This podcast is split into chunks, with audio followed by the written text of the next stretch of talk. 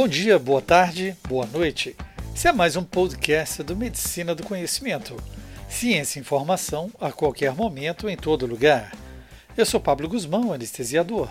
E como compartilhar e multiplicar, seguimos com dois assuntos que merecem destaque no mundo do conhecimento: bioimpedância e bioreatância.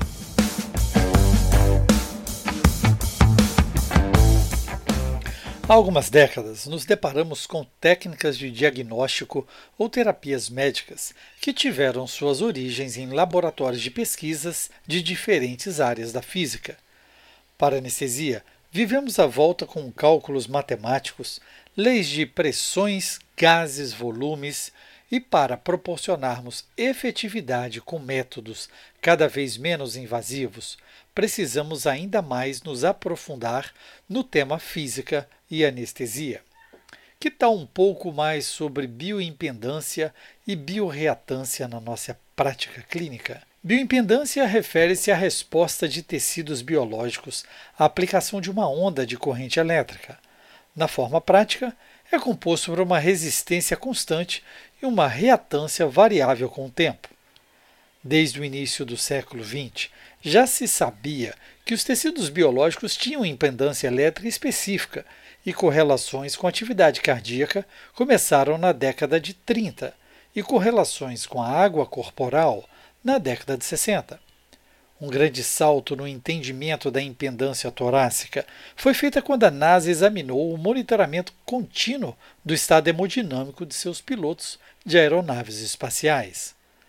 As investigações subsequentes descreveram o modelo pelo qual o volume sistólico poderia ser derivado do sinal elétrico. Linhas adicionais de pesquisa em vários campos médicos, incluindo cirurgia cardíaca e nefrologia, também começaram a usar impedância para estimar o volume de sangue torácico. Embora a impedância elétrica seja a oposição que um circuito apresenta a uma corrente quando uma tensão é aplicada, os sistemas de bioimpedância e bioreatância padrão aplicam uma corrente elétrica de alta frequência calibrada através do tórax e medem as mudanças na saída da tensão. A relação entre as amplitudes de tensão e corrente é genericamente referida como impedância e varia em proporção inversa à quantidade de fluido no tórax, além de alterar a amplitude de um sinal elétrico que passa pelo tórax. Mudanças no volume de sangue torácico também modificam a capacidade elétrica e indutiva, isso é, a reatância, propriedades do sinal elétrico. Essa bioreatância variável com o tempo pode ser detectada como uma mudança na frequência ou fase do sinal recebido. Tradicionalmente, técnicas para medição da modulação da frequência, que chamamos de ondas FM, são inerentemente menos propensas aos ruídos, os sinais que poderiam prejudicar a medição, do que as técnicas para medir mudanças nas amplitudes do sinal, que são as ondas AM. Há uma analogia direta aqui com a diferença e qualidade entre as rádios AM e FM. Como aplicar isso na beira do leito? Não se preocupe com cálculos matemáticos e físicos. Para estimar o débito cardíaco, o tórax pode ser considerado como uma impedância variável. Sistemas médicos baseados em bioimpedância padrão aplicam uma corrente elétrica conhecida de alta frequência de amplitude no tórax por meio de dois eletrodos e medem as mudanças resultantes na voltagem usando dois outros eletrodos colocados em regiões adjacentes. Os sistemas tradicionais de bioimpedância usam o sinal AM e os sistemas de bioreatância usam o sinal FM. Embora as curvas representando as ondas AM e FM ao longo do tempo tenham a mesma forma, após o dimensionamento apropriado, a análise das ondas FM produz uma melhor relação entre o sinal e o ruído, o que identificamos como interferência de outro dispositivo ou sistema eletrônico. Os sistemas de bioimpedância e bioreatância são baseados nos mesmos modelos físicos, ligando a mudança no volume aórtico e a mudança na impedância torácica. Por exemplo, se emitirmos e recebemos simultaneamente através ou ao redor do tórax uma corrente alternada, uma mudança na impedância torácica pode ser devida a uma mudança no fluxo sanguíneo, o volume pelo tempo. Pode-se calcular a média do efeito da ventilação nesse fluxo sanguíneo. O volume de sangue dos vasos de baixa pressão, veias, é relativamente constante. A espessura das paredes do miocárdio isola eletricamente os volumes de sangue intraventriculares. Esses quatro primeiros princípios nos permitem considerar que uma mudança na impedância torácica se deve principalmente a variações do volume do sangue aórtico. Variações da impedância na artéria pulmonar também estão ligadas ao volume sistólico. Portanto, um coeficiente de proporcionalidade pode ser determinado para interrelacionar as alterações na impedância com alterações exclusivas do volume de sangue aórtico. Alguns outros princípios são também levados em consideração. A aorta pode ser considerada um cilindro de comprimento constante. A resistividade do sangue é constante para que a concentração de hemoglobina seja estável durante as medidas. Quando a hemoglobina está fora da faixa normal, mais estável, o impacto de altas e baixas concentrações de hemoglobina pode ser corrigido. Para melhorar a confiabilidade da estimativa do débito cardíaco, fatores de calibração multivariáveis se fazem presentes, usando como base idade, sexo, altura, peso, área de superfície corporal, índice de massa corpórea e, se possível, hematócrito e pressão da artéria pulmonar. Em relação à bioimpedância, temos a tecnologia disponível em vários modelos.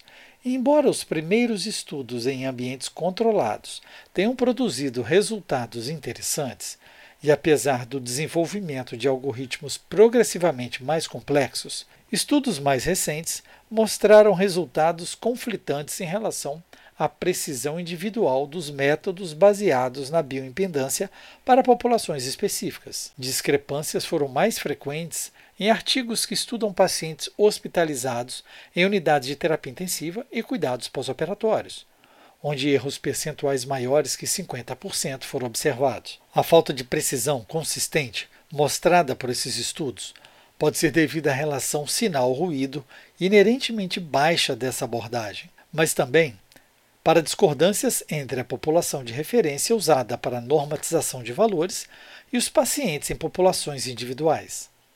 De fato, se o valor de débito cardíaco é verdadeiro ou não, sua variação pode ser rastreada e qualquer mudança pode ser detectada, valendo-se da tendência dos valores para tomada de decisão. Em relação à bioreatância, a tecnologia é limitada a dois produtos. Dois estudos de validação iniciais foram realizados em pacientes pós-cirúrgicos de cirurgias cardíacas na mesma população de pacientes dos quais fatores de calibração foram usados. O primeiro estudo incluiu um corte de 119 pacientes e o equipamento de monitorização da bioreatância foi comparado à termodiluição contínua. No primeiro estudo, o viés foi analisado de forma otimizada durante 40 períodos de termodiluição estável para minimizar os efeitos de ambas as mudanças naturais no débito cardíaco e diferenças de tempo de resposta dos dois dispositivos.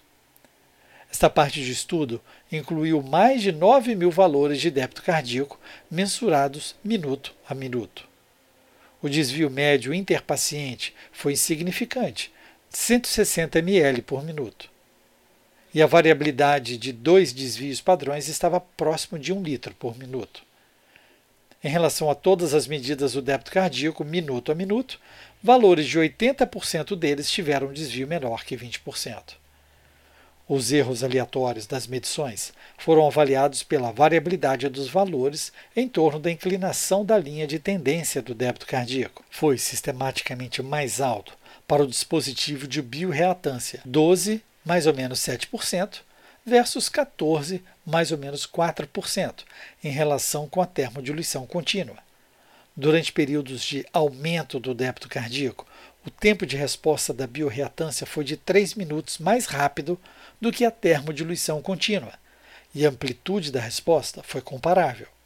Finalmente, a sensibilidade para detectar mudanças significativas direcionais do débito cardíaco e sua especificidade foram de 93%.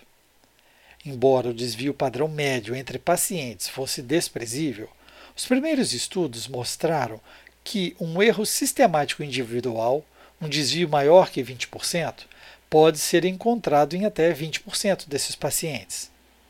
O erro sistemático também chamado de desvio sistemático, é um erro consistente e repetido associado a um equipamento ou um projeto de experimento falho.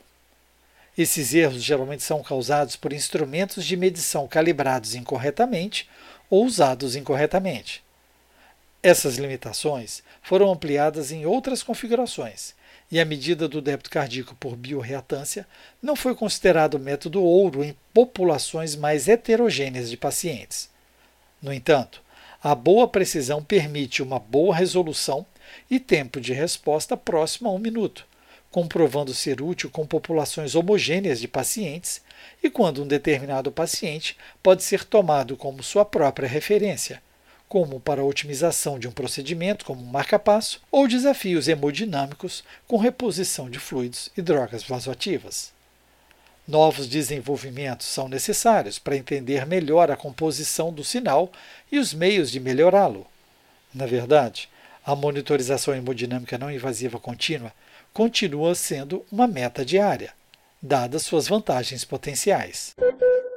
Esse podcast tem um apoio científico da Baxter Hospitalar, na interseção entre salvar e prolongar vidas, com seu compromisso de nos ajudar a enfrentar os desafios e aproveitar as oportunidades cada vez maiores nos cuidados do paciente. Ative a notificação para ser informado quando o novo podcast for publicado e a qualquer momento em todo lugar escute a rádio web no www.medicinadoconhecimento.com www.ecoagro.com.br. Escolha sua plataforma, ouça mais podcasts. Siga lá no Spotify, Deezer, iTunes, Google Podcast, SoundCloud, YouTube e mais uma dezena de agregadores. Medicina do Conhecimento, você escolhe o player da sua preferência. É importante seu feedback, compartilhando nas redes sociais, deixando seu like. Isso aumenta a divulgação do projeto. Fique ligado nas redes sociais, Twitter, Facebook e Instagram, Medicina do Conhecimento. Afinal, compartilhar é multiplicar.